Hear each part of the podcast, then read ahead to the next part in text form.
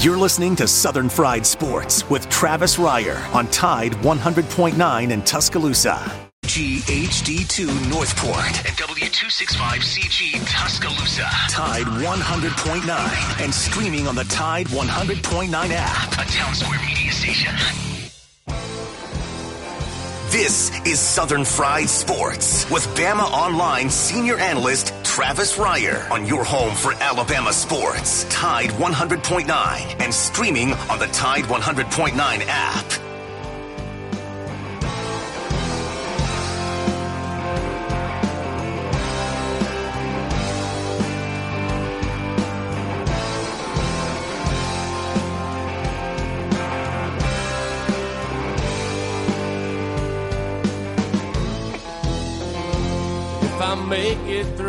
Year, I think I'm gonna put this bottle down. I guess as time goes on, I'll grow to miss it less than I will now. And I think I'm gonna tell her that I'm gonna go away for a while. Till I can get this demon out. It is 11 a.m. on a Friday morning. It is time once again for Southern Fried Sports on your home for University of Alabama Athletics Tide 100.9 FM. Travis Reier, senior analyst for BamaOnline.com, part of the 24-7 Sports.com network with you each and every weekday morning from 11 a.m. until noon. The show, as always, brought to you by Peterbrooke Chocolatier out there at 1530 McFarland Boulevard North in the Indian Hills section of Tuscaloosa. We are a little more than a week away from Easter Sunday. Walk inside Peterbrooke Chocolatier and you'll feel like you're walking inside your favorite Easter basket of all time. They got you covered. Whether you like the peeps, we've debated the peeps, the chocolate covered peeps here on the program in the past. They've got the traditional chocolate bunnies They've got peanut butter filled eggs, chocolate eggs. We know we all love those.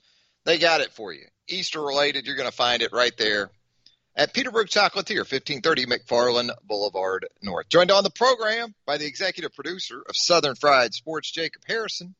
And together we combine to form the 60 bit Woo! of sports talk radio. Jacob, how you doing on this Friday morning? Still trying to wake up a little bit. Not gonna lie. I mean, I haven't been been hard at work like a few other people around here, but uh, you know, just reeling over, trying to make sure you stay safe for an entire day is kind of, kind of, kind of a toll on you. An exhausting Thursday, no doubt. A tragic Sunday, no doubt. Here in the state of Alabama and elsewhere, uh, we hate it. We don't enjoy it at all. Uh, but I would like to thank the meteorologists out there who do such a diligent and thorough and complete job of trying to keep everyone out there safe. And the technology is amazing. You watch the broadcast, uh, pick your favorite weather person. I don't care, but they all do an outstanding job. They're all to be commended. And once again, yesterday, unfortunately, we had to have that point proven to us one more time. 205 342 9904 is the Peterbrooke Chocolatier studio line. If you'd like to jump on board, on a Friday. You are more than welcome to do so. We are going to talk with Charlie Potter, my colleague there at BamaOnline.com, coming up in about oh, 15 minutes or so. We'll get into some Alabama basketball talk with Charlie. The Crimson Tide, of course, set to take on UCLA Sunday evening. Seems like to me, anyway, it feels like, I don't know about you, Jacob, it feels like the time between Maryland and UCLA is like three months trying to go from the 32 to the 16. And just imagine what it feels for the guys up there in Indianapolis. You know, you're pretty much sequestered. You're pretty much just there. I know they've been able to get out a little bit more, but if it seems like it's been a month already since the Maryland game for media and fans, imagine what it feels like for the folks up there uh, in Indianapolis. But uh, we will talk Alabama, UCLA with Charlie. We'll talk some spring football at the University of Alabama with Charlie Potter as the Crimson Tide looks to wrap up its first full week of spring drills here in the next couple of days. Move into week two. Before you know it, we'll be talking scrimmages, spring scrimmages at UA. And it's been interesting kind of checking in on different programs around college football and specifically the SEC and You know, some places like Alabama, and this isn't a knock, okay? So if you're over there off Bryant Drive, just relax. It's not a knock. It's just an observation that you still have some schools, some programs that are taking the approach of no media uh, access at practice or anything like that. Understandable. I get it. It's fine. And then you have some other places. Auburn, I saw Arkansas had an open scrimmage last weekend, I think, out there in Fayetteville. So just a different approach. But the good news is there are obviously signs that you would think anyway, when we get to fall camp in August, some of the access that fans and media have grown accustomed to uh, is going to be more prevalent around college football. That's all we'll say. 205 342 9904 is the Peterbrooke Chocolatier studio. And yes, we will talk with Charlie Potter coming up in a little bit. We'll talk with Pops later in the program. You know, and yesterday, Jacob, we got into the M&Ms, the topic of one M&M type of M&M for the rest of your life. Jacob Harrison went with the pretzel. He kind of went with the uh, the underdog. I would say, of M&Ms. I think a lot of people must like them though, because as I said yesterday, I see the pretzel M&Ms in more stores than I see my personal favorite, the almond. Again, kind of the unicorn of M&Ms. You don't see the almond in all that many places. But you know what? I uh, I checked out the freezer last night, and the chocolate lady has stuffed the freezer. The top shelf of the freezer is nothing but green boxes. And you know what that means, Jacob? Sounds it like means a, one thing. sounds like a good time. It means thin mints. Girl Scout cookies. Yeah, Girl Scout uh, cookie season. I didn't really know that Girl Scout cookie season really stopped anymore. I thought you could pretty much get them year round, but uh, she bought up about seven boxes, like they were the last boxes on earth of Thin Mints. Now, similar to M and M's, well, not really similar to M and M's because I, I've got I'm good with I can do the peanut butter M and M's. The peanut M and M's have been a long time favorite. I love the almond. I'll do plain.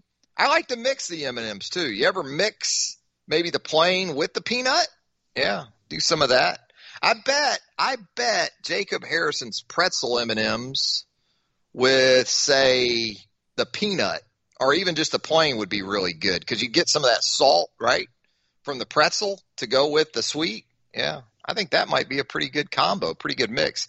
But when it comes to Girl Scout cookies, I'm not very versatile. I'm not very diverse with the Girl Scout cookies. They they could just make thin mints and that's it. You know, I don't even really know the other flavors.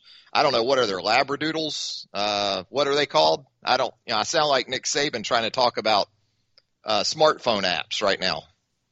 Uh, but th- that that's it. It's Thin Mints. That's that's what I eat when it comes to the Girl Scout cookies. Jacob Harrison, do you have a favorite uh, of those? Uh, kind of a go-to when it comes to the Girl Scout cookies. I can do Thin Mints. Uh, I, I don't know the names of, of any of them, uh, Yeah. but, but the peanut butter ones are, are usually the go-to.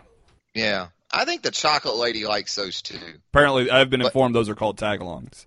Okay, I was calling them labradoodles, which is actually a hybrid breed of dog, I think now, right? Yeah.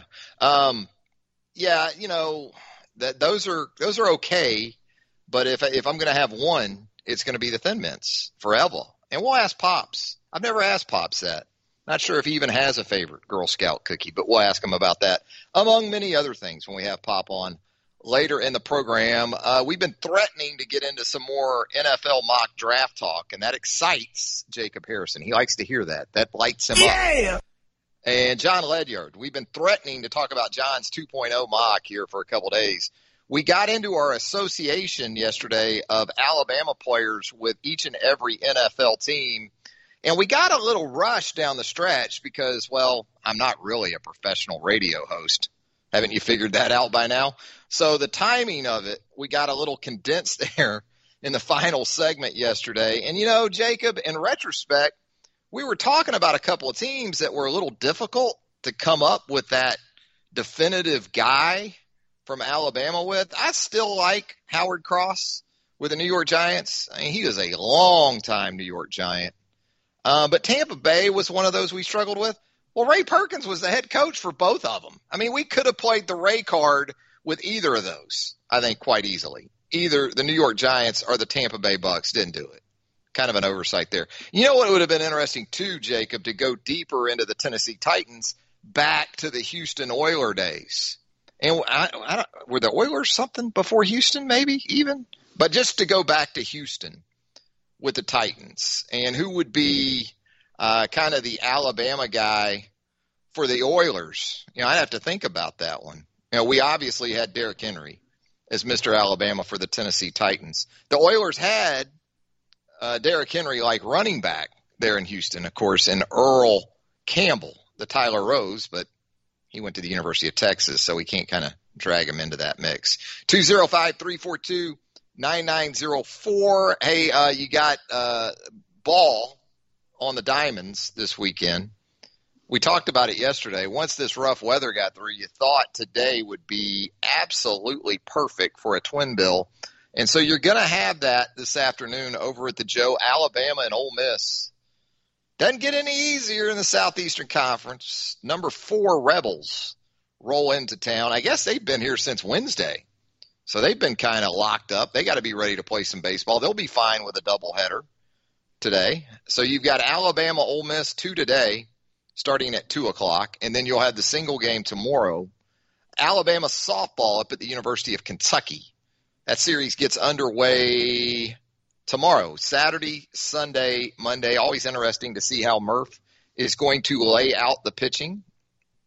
Perhaps it'll be Montana Fouts on Saturday and Monday with Lexi Kilfoyle there for the Sunday game. And of course, both of those outstanding pitchers are capable of closing games as well. So some different combinations that could be in play. Lineup is what you're concerned with the most right now, as we've talked about throughout the week with Bailey Dowling now, the talented freshman infielder with the knee injury for the remainder of the season. 205 342 9904 is the Peterbrooke Chocolatier studio line. Uh, I guess, Jacob, the Bucks are just going to bring everybody back. It's Leonard cheating. Fournette. It's cheating, and it's Tom. Cheating Tom Brady. It's what he does. You know. Um, the Bucks are bringing back Lenny. Leonard Fournette, the former LSU star, washout of the Jacksonville Jaguars. Who doesn't wash out with my Jags, by the way? But Leonard Fournette reportedly, Shefty and others this morning reporting Leonard Fournette, a one-year deal worth up to four million for the 2021 season. I think it's smart by Leonard Fournette because I'm going to guess he probably could have got a little bit of money somewhere else. I don't know exactly what the market was for Leonard Fournette. We know in this day and age that running back value ain't a lot, but assuming there were better offers for him out there in terms of money, in re-signing with the Bucks, I think it gives Leonard Fournette an opportunity, big picture wise, to make more money. I still think Leonard Fournette needs to be with a guy like Tom Brady. Now, maybe after another year and the professionalism of some of the guys on that team, not just Tom Brady, and you got guys across the board, that's how you win a Super Bowl. You don't do it with just one guy leading the way. It doesn't hurt to have Tom Brady, obviously, but Leonard never learned how to be a pro in Jacksonville, and that's happening in Tampa. So he's around that for at least one more year. And then I think he's got the potential to perhaps hang around for another two or three seasons in the National Football League. If Leonard Fournette would have left the Bucks for let's say, I don't know, pick a team. A team without that type of support system and quarterback in play, Leonard Fournette might be out of the league by the middle of this next season. I still believe that with Leonard Fournette. Get through this season, have another solid year, stack a season on top of a season, drive up your value. Maybe somebody then at that point is willing to put multiple years and more of a bonus up front into you.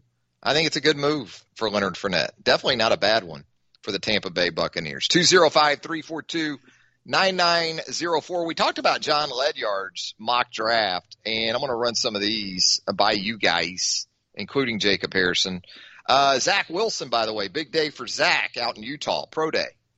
The BYU quarterback apparently measured 6'2", 214. So the NFL peeps, they'll like those numbers for Zach Wilson, especially when you combine the athleticism, the off platform ability, some of those Patrick Mahomes attributes. Zach Wilson in front of NFL folks uh, this morning. But uh, John here in his 2.0 mock, he has the first Alabama player off the board. Who do you think it is, Jacob? If, if you may have already seen this, first Alabama player off the board for John Ledyard, Jaylen Waddle. Jaylen Waddle. We were talking about the difficulty of identifying a former Alabama player with the Detroit Lions yesterday on the program. Well, John has Jaylen Waddle going to the Detroit Lions, number seven overall. And then right behind that, he has Patrick Surtain Jr. going to the Philadelphia Eagles as a part of a trade. He has the Panthers trading from eight to three, where they would take, excuse me, he has the Panthers. I'm trying to figure out what he did. He has the Panthers going up to six with Philadelphia, where the Panthers would take Justin Fields, quarterback, Ohio State. And then in the eight spot, uh, Philadelphia would take Patrick Surtain Jr. So a lot of DeVonta Smith talk with Philadelphia maybe in the past, but he has a defensive player in Surtain going there. He also has the New England Patriots trading up to 10 from 15 to take Mac Jones. That's a popular sentiment, no doubt. Uh, DeVonta Smith, kind of a good news, bad news situation if it plays out this way for DeVonta because John has DeVonta falling to 16 in the middle of the first round, but he has a trade involving the Dolphins and the Cardinals that would have uh, Miami dropping down uh, or moving up to 16 from 18 with that second first round pick to take DeVonta Smith. So the good news there, you get uh, a reunion with DeVonta and Tua Tagovailoa. We expect anyway Tua to still be the quarterback in Miami. 24th overall. Jacob Harrison will like this one. Najee Harris to the Pittsburgh Steelers. I don't know how much sense that makes for the Steelers, but um, yeah, that would be uh, that would be kind of a make good for the Le'Veon Bell situation from a few years back, perhaps if you get Najee up there and uh, black and black and yellow, black and gold, black and yellow, yeah, with Najee Harris. Christian Barmore, number 28 overall for John Ledyard to the New Orleans Saints. Uh, and that pretty much is a wrap for your Alabama first rounders for John Ledyard's 2.0 draft for the mock is concerned. We're going to step aside for a first break. When we come back, Charlie Potter will join us on a Friday. We'll talk Alabama basketball. We'll talk Alabama football, maybe even some Atlanta Braves baseball. Charlie likes his Braves. What in the heck is his Orlando Magic doing? Or is Magic tanking here with these last few days? I think it's uh, looking that way. We'll ask Charlie about that and a whole lot more when Southern Fried Sports returns on a Friday, presented by Peterbrooke Chocolatier right after this. This is Crimson Tide Today. It's a daily update on Bama sports, and it's brought to you by Everwood Treatment Company, the official treated lumber of Alabama athletics. Everwood, wood treated right. Hello again, everybody. I'm Roger Hoover. The Thursday baseball game between number 23 Alabama and number 1 Ole Miss has been moved to Friday as part of a doubleheader at Sewell Thomas Stadium. The two teams are scheduled for a 2 p.m. Central first pitch in Game 1 on Friday, with Game 2 of the day to start approximately 45 minutes after the final out of Game 1, but no earlier than 6 p.m. Both games of the doubleheader will be 9 innings.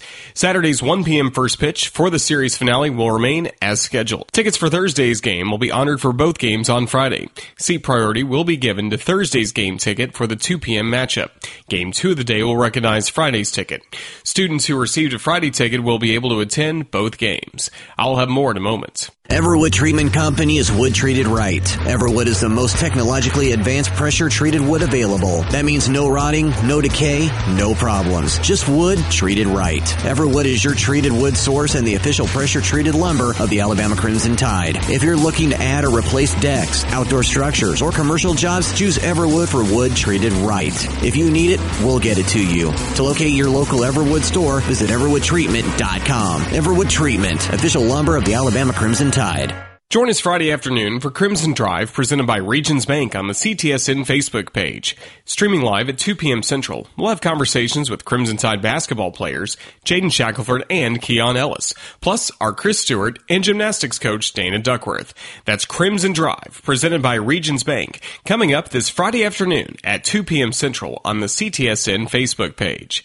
And that's your Bama update. Crimson Tide Today brought to you by Everwood Treatment Company. Crimson Tide Today is a production of the Crimson Tide Sports. Tide 100.9 Tuscaloosa weather. Sky partly to mostly sunny this afternoon. The high today 77. For tonight, increasingly cloudy with the low at 62. Tomorrow, mostly cloudy and warm. A chance of showers during the day. Maybe a thunderstorm in spots. The high at 82. I'm James Spann on the ABC 3340 Weather Center on Tide 100.9. It's 69 degrees in Tuscaloosa. Tide 100.9. For more coverage of Alabama football, visit us at Tide100.9.com or download the free Tide 100.9 app. The Crimson Tide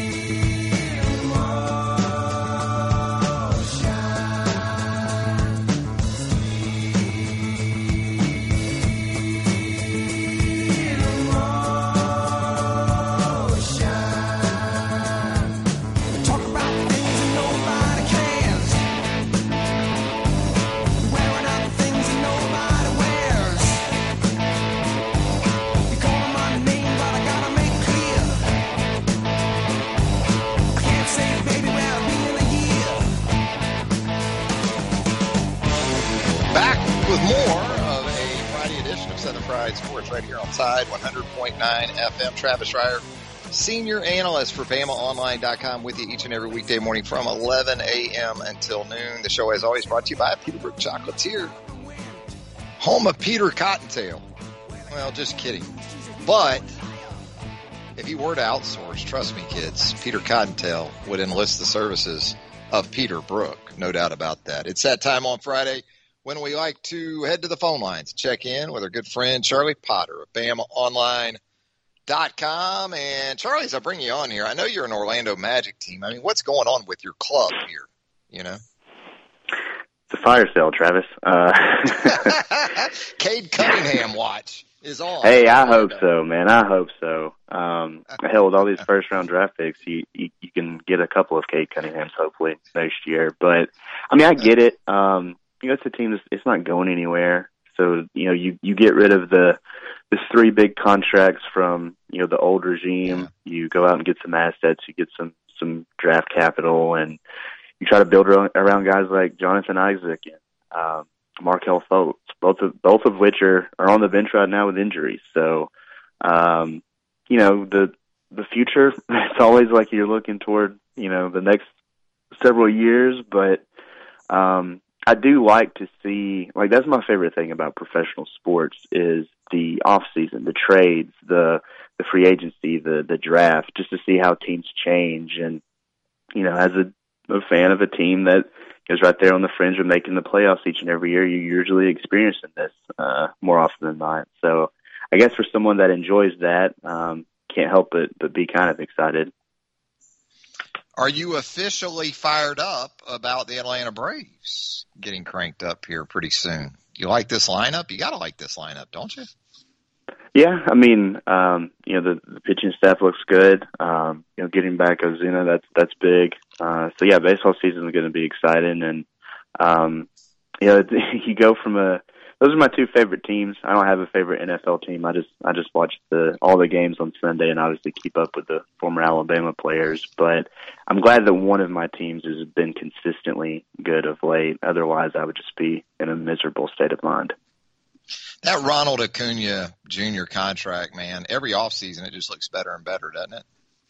It does, yeah. Um, you know, Crazy. especially you, you see all of those just ridiculous contracts that go out there in baseball, and to, to see that, to see the just the the star power that he has, the potential still, even as one of the best young players in baseball. Um, yeah, you, can go to bed easy, uh, seeing those numbers and knowing that he's there for the long haul for a good price. Yeah, the guy is essentially going to be with the Braves throughout his 20s. for twelve and a half million a year. That's such a bargain. You know, when you got guys getting twice that now, you know, that are his same age and uh, kind of project as he does in terms of the next seven, eight, ten years. So, yeah, we're on Braves watch. We're ready for it. Max Fried going to be your opening day starter. Hopefully, Soroka is good to go, ready to go, and uh, we'll see what this team can do. Uh, Charlie, Alabama men's basketball, UCLA on Sunday evening. I talked about it earlier in the show.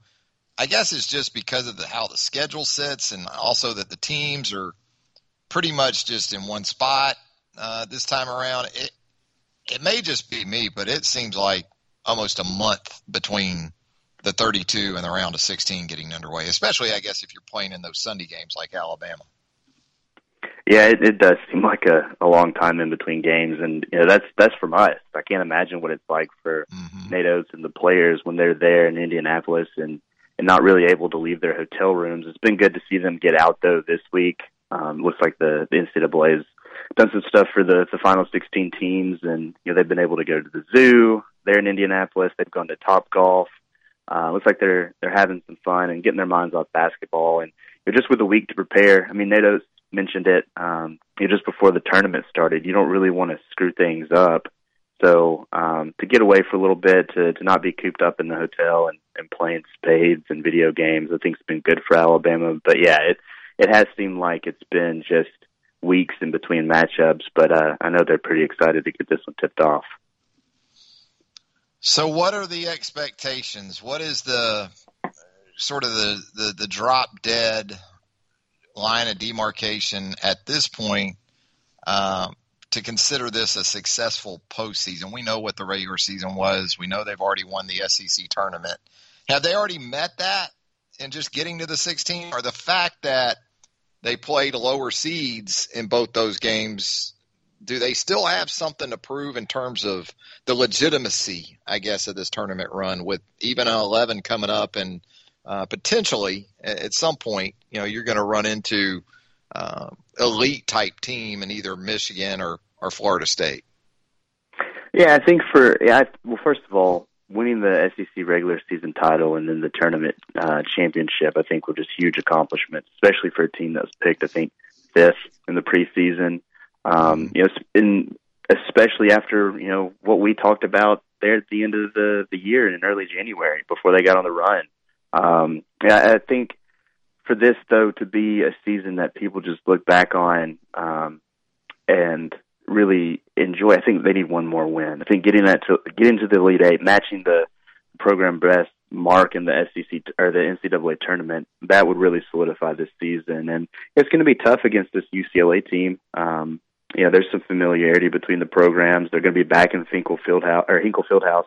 Um, you know, place where they played at the beginning of the tournament didn't shoot that well, but I think that familiarity both with the venue and then uh, Mick Cronin, the head coach of the Bruins, and some of the players um, will help. But getting to the Elite Eight, I think being that uh, among the final eight teams in the tournament for a team that was, you know, there for a while, consistently ranked among the top ten, I think that would be just uh, uh, a mark of a very successful season. I don't think really anybody's going to complain, but I think you know, at this point, going against an 11 seed, like you pointed out, um, there would be some disappointment if Alabama weren't able to win on Sunday and advance to that Elite Eight.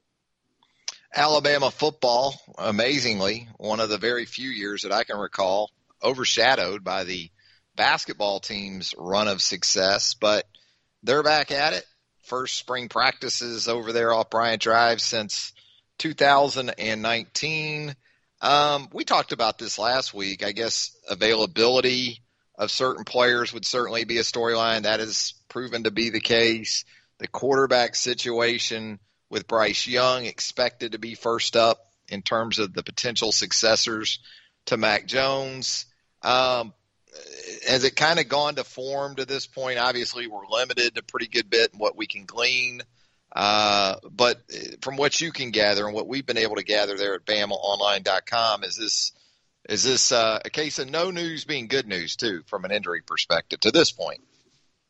Yeah, I mean, you do have guys that um, you know Nick Saban after that first day uh, pointed out were um, dealing with injuries and either not doing much or you know limited, and, and that included uh, Emil Ekiyor and John Metchie. you know, two of the three returning starters from from last year's offense, and then um, guys like Phil Mathis and Malachi Moore and, and Pierce Quick. He also you know, said uh, earlier this week that there are a few tight ends that are banged up. Uh, Major Tennison um, dealing with an injury. Uh, the, the both of the newcomers and Robbie Ouzts and Caden Clark are are also uh, a little hampered. But other than that, I mean, it's, it's given some guys opportunities. Um, you know, on the offensive line, I think some young guys are getting some run, and um, I, I think the question on everybody's mind is just the quarterback spot, and it sounds like Bryce Young has has been taking majority of the first team reps, and um, you know Nick Saban said he's a little bit ahead of the the other guys, and that's to be expected. I mean, you look at last year, and, Bryce Young was the only quarterback not named Mac Jones to take a snap in a game for Alabama. So um, I, I think outside of what we know, um, it doesn't sound like there's been any just significant injuries, which is good. And um, yeah, I, I think just in terms of how things are playing out or how they're going about things early on in spring practice, it's been kind of business as usual and, and what we have come to expect.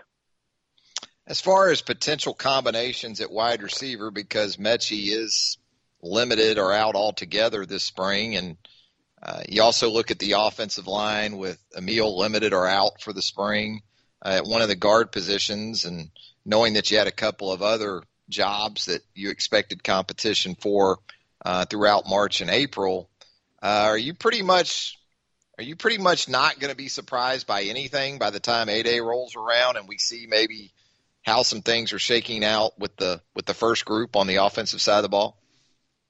No, yeah, I, I expect things to to change over the course of the spring. I mean, right now, um, yeah, I think Chris Owens has been at center, which that shouldn't come as a shock, uh, considering Landon Dickerson moved on and and Owens is the the most experienced offensive lineman on the on the team. I think Evan Neal, as, as most people would expect, has played some left tackle, uh, kicked out from right tackle to left, and that's a move that a lot of people I think uh, had in mind with uh, Alex Leatherwood moving on to the NFL. And you know, Emilio Ekiyor is out, but he's going to be a starter when he gets back, and you know, see some some guys like Tommy Brown and Javion Cohen I think at guard to start things out. And then you know, the right tackle spot for me, I think, would be the most intriguing because they have some options. I think uh, Damieon George has been there, Kendall Randolph's played there and tight end, and then you have the the young guys, the the five stars that came in, J.C. Latham and, and Tommy Brockermeyer. I think those are going to be names to watch as the spring progresses because they've had three practices so far. Today, later this afternoon, will be their first full pad practice at the college level, so they have some some adjusting to do, and they have time to you know to make moves and to impress. So the offensive line to me, I think, is the most fascinating to see how it plays out. And at wide receiver, there's opportunities for guys because John Metchie is out. He's going to be the team's number one. So guys like Slade Bolden, you know, are, are leading that group. Uh, you have uh, Javon Baker and, and Traeshon Holden and Xavier Williams, I think, getting some run with the one. So receiver is just for them it's it's opportunity, it's chances to prove that they you know deserve reps this fall. And you know when it comes to to A Day, they can really you know turn some heads. We've seen guys do that in the past. So you know offensive line, wide receiver uh, is going to be really interesting to to track this spring and and how things progress. But I wouldn't be surprised to see what is going on now be completely different come April seventeenth. Had a pro day at UA on Tuesday and anticipating another workout this next Tuesday. Um, what was your impression for how that went for the Alabama guys that you know actually took part, understanding they were pretty much all there? We know that Najee Harris made the long drive from Dallas after his flight was canceled just to essentially support his teammates. I guess Landon Dickerson was able to snap the football to Mac Jones during throwing drills. Um, stock report is probably overused when it comes to, to draft status, but um, it, it didn't. I guess it didn't sound like any of these guys hurt themselves in that workout Tuesday. No, I don't think so. And for Mac, um, you know, you, you mentioned guys out. I mean, he wasn't throwing to DeVonta Smith or Jaylen Waddle. He had, um, you know, two tight ends, a, a former linebacker that was working out at tight end, and Josh McMillon and underclassmen at wide receiver he was throwing to. So I think they had to kind of tweak their pro day plan, but still think he had a successful day. Um, you know, with with Mac, what he was able to do last season, and then really what he was able to accomplish during his practices at the Senior Bowl. You know, these pro days are all about maintaining that uh, draft position because he is a guy that I think has worked himself in the conversation to be, you know, a top five quarterback, maybe the number four quarterback behind guys like Trevor Lawrence and Justin Fields and Zach Wilson. Um, so right now it's about him maintaining it. I don't think he really hurt himself because he went out there and, showed he's willing to compete and he's going to throw another, you know, 60 or so passes next week. So, you know, he's the guy that's, that's willing to throw whenever and, uh, however, I guess, when it comes to performing in front of NFL scouts. And then really, I think that the big winner, um, and that's saying a lot considering he's a guy that many project to be a, a top 10, top 15 pick already was Patrick Surtain just because he tested so well. Um, yeah, we heard from Daniel Jeremiah after the uh, the workout, the NFL network analyst, he was on a Zoom call with reporters to kind of recap what he saw during their telecast, and you know he likened his measurables to a Jalen Ramsey. And I know you, as a, a Jags fan, know what kind of player Ramsey is, and uh, to be a big corner and to move like Pat did in that workout and during the 40, I think really you know raised some eyebrows in a in a good way, and you know he might have solidified himself as the number one corner in this draft. So. Um, I don't think anybody really hurt themselves. You know, some testing numbers. I think Alex Leatherwood was pretty impressive from an athletic standpoint, but you know, it's a it was another day where there's just a small army of NFL personnel in Tuscaloosa, and I, I think they like what they saw for the most part. Well, Charlie, we always like having you here with us on Fridays on Southern Fried Sports, and always great stuff with you. Always great stuff, of course, right there at BamaOnline.com as well. Charlie, we appreciate it. Have a great weekend. We'll do it again next week. All right, man. Thanks for having me. There he goes, Charlie Potter. We touched on a little bit of everything there with Charlie. The Orlando Magic, the Atlanta Braves. We didn't ask Charlie his favorite Girl Scout cookie, though. Man. Slipping. What? Slipping. Yeah. Well, I mean, where's my producer help? You know? How about a little cue? How about a little cue? Yeah, that's what I thought. That's what I thought, smart guy. All right, we're going to step aside for a break. We come back. More of a Friday edition of Southern Fried Sports right here on Tide 100.9 FM right after this. This is James Luneman for Town Square Media. I am currently hanging out at 2427 Lurleen Wallace Boulevard in Northport, and we are asking you to bring some supplies to Mayor Bobby Herndon's office, Herndon Hicks and Associates, and just bring some supplies up here for the victims of the tornado and severe weather over the last week. We're hanging out here. If you want to bring your supplies, come on out. 2427 Lurleen Wallace Boulevard in Northport, and we will be out here until 2 p.m. today. So bring your supplies and help your neighbors in need.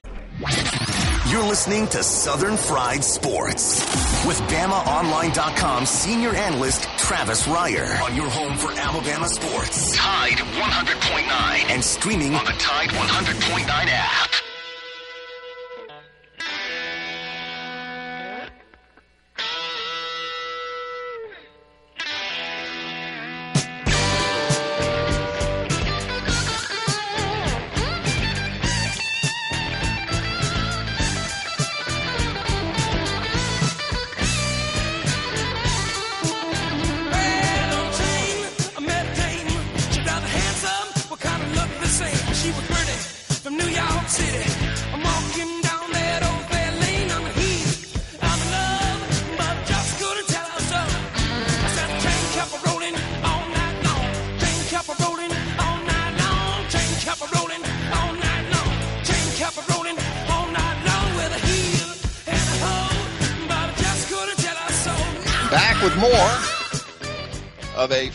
Edition of Southern Fried Sports right here on Tide 100.9 FM.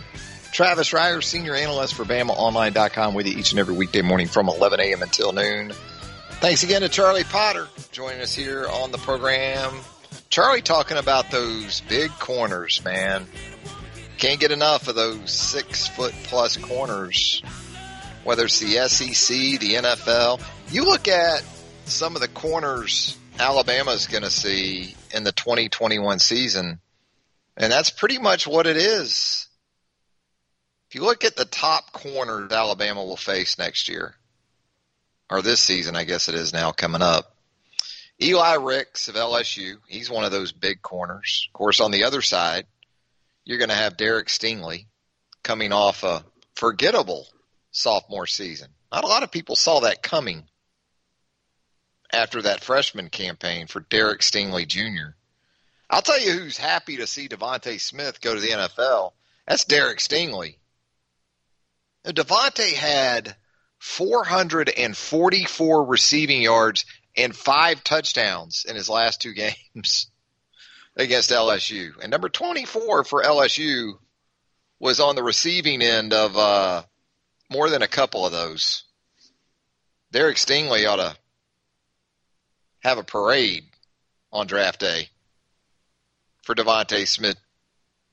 But Stingley's one of those bigger corners. Al Blades Jr. Of course, you remember Al Blades Jr.'s late father, Al Blades, former University of Miami star in his own right.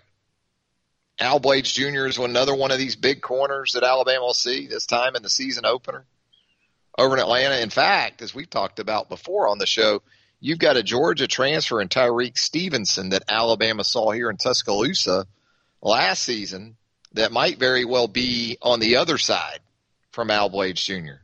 So some solid corners for Miami.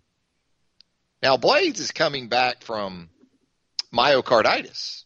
He was diagnosed with that during the season last fall and actually missed the final three games. So he's trying to get back on the field. Kaiir Elam of Florida, another one of those bigger corners. Emmanuel Forbes on this list I have, probably the smallest of the top corners Alabama will see, and he's still six foot. So no sub six foot corners when you look at top five ish guys at that position for next season where the Alabama Crimson Tide is concerned. Going to step aside to our final break. and we come back, it's Pops on a Friday. What is he up to? Wonder if he already got the yard cut down there. That Friday double cut he likes to execute over there on the west side. We'll check in with Pops when Southern Fried Sports returns right after this. Gear up. Tide 100.9 Tuscaloosa weather. Sky partly to mostly sunny this afternoon. The high today 77. For tonight, increasingly cloudy with the low at 62. Tomorrow, mostly cloudy and warm. A chance of showers during the day. Maybe a thunderstorm in spots. The high at 82. I'm James Spann on the ABC 3340 Weather Center on Tide 100.9. It's 70 degrees in Tuscaloosa. The flagship station for Alabama Crimson Tide football. Alabama touchdown. Only on Tide 100.9 and streaming on the Tide 100.9 app.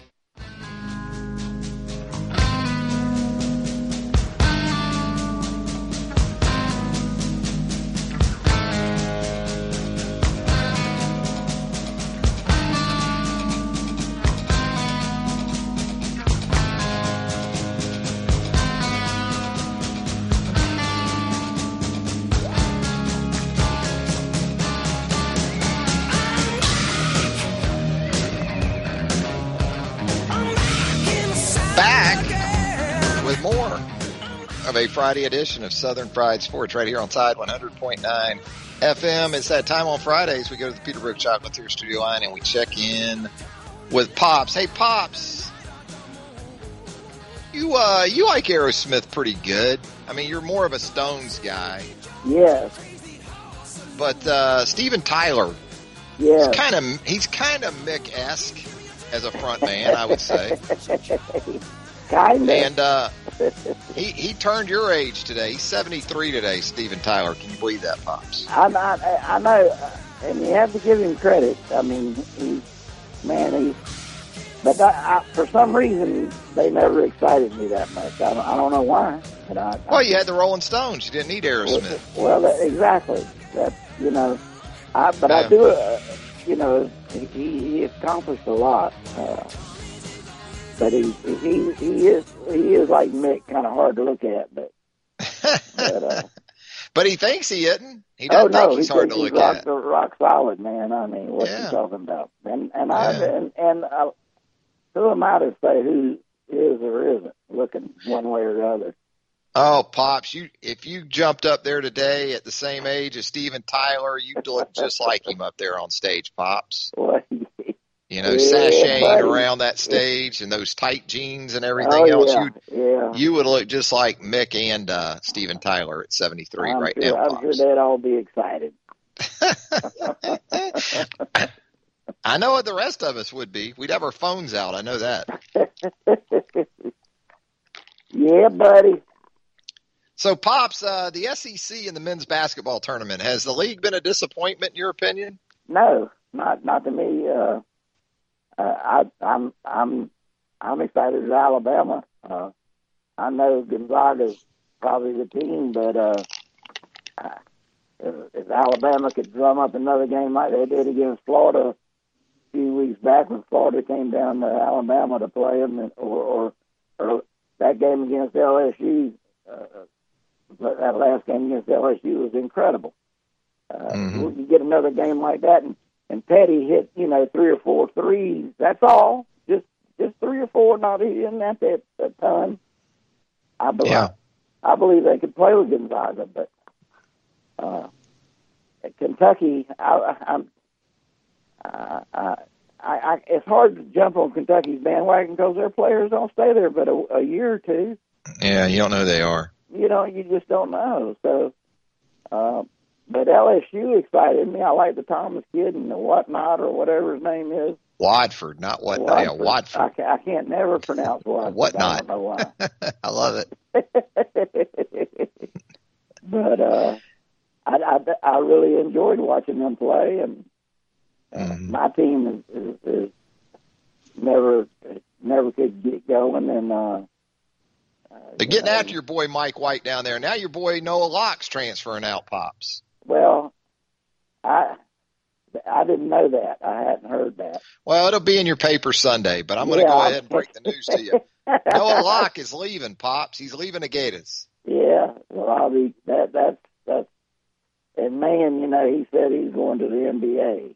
Yeah, so I mean, you're gonna have to hit that portal pretty hard, probably, pops. Transfer and, and portal. Castleton. See, that was the thing. I, I was so excited when Castleton, uh, when they picked up Castleton, he's going to be playing, and because they hadn't had an inside presence in years, hmm and uh, Castleton, I know he, he he wound up what second team SEC or whatever. Got off to a hot start to the year for yeah, sure. he did, but he he just he fizzled, you know. Yeah. And I, but I'm not complaining. I'm glad he's there. I'm glad he's there. Castleton and Scotty Lewis right now are about all you got coming back. Yeah. Well, Lewis hadn't played Been yet. a disappointment. You know. Yeah. And he was five star recruit. And that's why they're getting after Mike White. Mm-hmm. I know. Mike White's assistant just took the JU job. I think Uh, I saw that. Yeah. Nancy. What? I- I Our Jacksonville know University. Dolphins. Yeah. Yeah. But uh Hmm. But I but I've enjoyed the fact that all these other teams uh you know, Auburn was up and down and, and I thought they would get get going. They never you know uh people what got hurt there at the end of the year or whatever. But uh it is you know, and uh, somebody beside Kentucky. I've enjoyed that part of it. I guess the the men's side in the tournament for the SEC has been okay. Tennessee going out in the first round wasn't a good look, No, but from but there it's been about what you would expect. Yeah, you know they you couldn't they, you couldn't trust Tennessee at all this this entire season. But but what kills me, Travis, is every everybody talks about well, it's a difficult year, the pandemic, and this. Well, guess what? Every team had to deal with injuries Yeah. and pandemic. Uh, and that's that's what I appreciate about Alabama. I mean, they play exciting basketball, hmm start to finish. I mean, really, if you want to go and enjoy uh, watching a, a college basketball game, because they turn it up from the get go hmm and uh, that I, I really enjoyed that. You got one of those uh, Kentucky exiles that Alabama's going to face Sunday night, and Johnny Juzang, a guard that Yeah. transferred from Kentucky Yeah. to UCLA. He's a good player. So and you know, UCLA must have a pretty good team.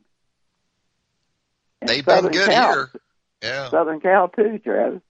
Yeah. I mean, the Pac 12 in general, Yeah, as we've said before, the Pac 12 has been what the Big Ten was supposed to be yeah, in this tournament. There's no doubt about it. yeah. So, and then on the women's side, the SEC has been the equivalent of what the Big Ten has been on the men's side. It's been a disappointing deal on the women's side. I mean, Alabama held up its end of the deal. It won a first round game before falling to a really good Maryland team in the second Yeah. round, but Teams I like mean, Arkansas Maryland, went out early. Tennessee didn't make it to the 16. Georgia Mhm. didn't make it to the 16. South you know, it's pretty much what it is. South Carolina, Texas A&M's lucky to still be there. I mean, they Yeah. had they, they they lost the Troy game for all Yeah. intents and purposes, and then had to play their butts off to get to overtime and beat Iowa State in round two. But um, hey, pops, we're talking Girl Scout cookies here on the show today. Do you have a personal favorite when it Girl comes to the Girl Scout cookies? Yeah, it's funny we're talking Girl Scout. we're talking Girl Scout cookies. Uh, So I mean, well, everybody loves Girl Scout cookies. Uh, I, I, I, you know, I like them all, hmm uh, but the mint, the mint, uh, Thin mint. thin mints, I'm a sucker for those.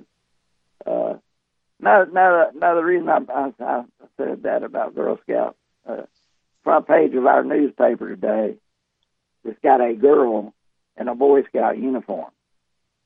You Oh wow.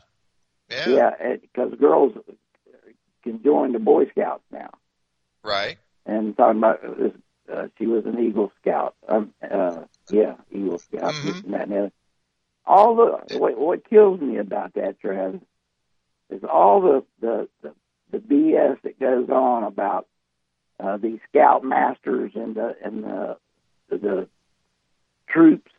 You know, Uh huh. Uh huh. all, all that crazy crap that goes on and has been going on for years and years and years. Now Mhm. they've got girls in these situations. I can't believe it. I don't. You had two daughters play football. What are you talking about? Well, You know? no, no, no, no, no, no, no. I, I, I hear you. I hear you. I hear you. But all I'm saying is there's going to be trouble. I mean, Well, if, if boys there, there have could problems, Be, there, there could be if they were Girl Scouts too, though, pops. nah, well, I well, mean, if there's they were in the there's, Girl there's Scouts, bad it- people everywhere. That, I know they are, but I don't understand why a parent would have their daughter in Boy Scout. What you're saying is, if there had been girls football, you think your granddaughters would have played girls football. Yeah, yeah. No, I, I didn't that have was a the only problem. football they I'm not play. even talking football. Savannah, I know, you know, but you're talking about females in a male Yeah. dominated. and and Environment. Savannah. Savannah could have whooped 95 percent of the guys on our football team, so it wasn't a problem. And none whatsoever, and never, and and, and, half and the if there a staff, problem, Savannah would have Yeah. handled it. Would you know? I know. I mean, seriously, I know what you're was no saying, Pops, about but the only way I know to describe or explain all that is 2021. yeah, that's the only answer I got. But And yeah, I, when I saw that in the paper today, I said, "Do what?" Gee, Manetti, you got her uniform on and all that stuff. yeah.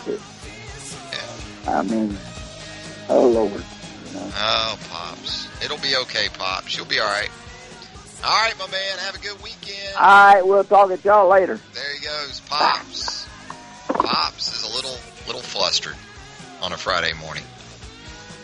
They don't make them like that anymore, do they? That's going to do it for a Friday edition of Southern Fried Sports. Thanks to Pops. Thanks to Charlie Potter. Thanks to Jacob Harrison. The lunch whistle on this Friday. Southern Ale House, 1530 McFarland Boulevard North in the Indian Hill section of Tuscaloosa.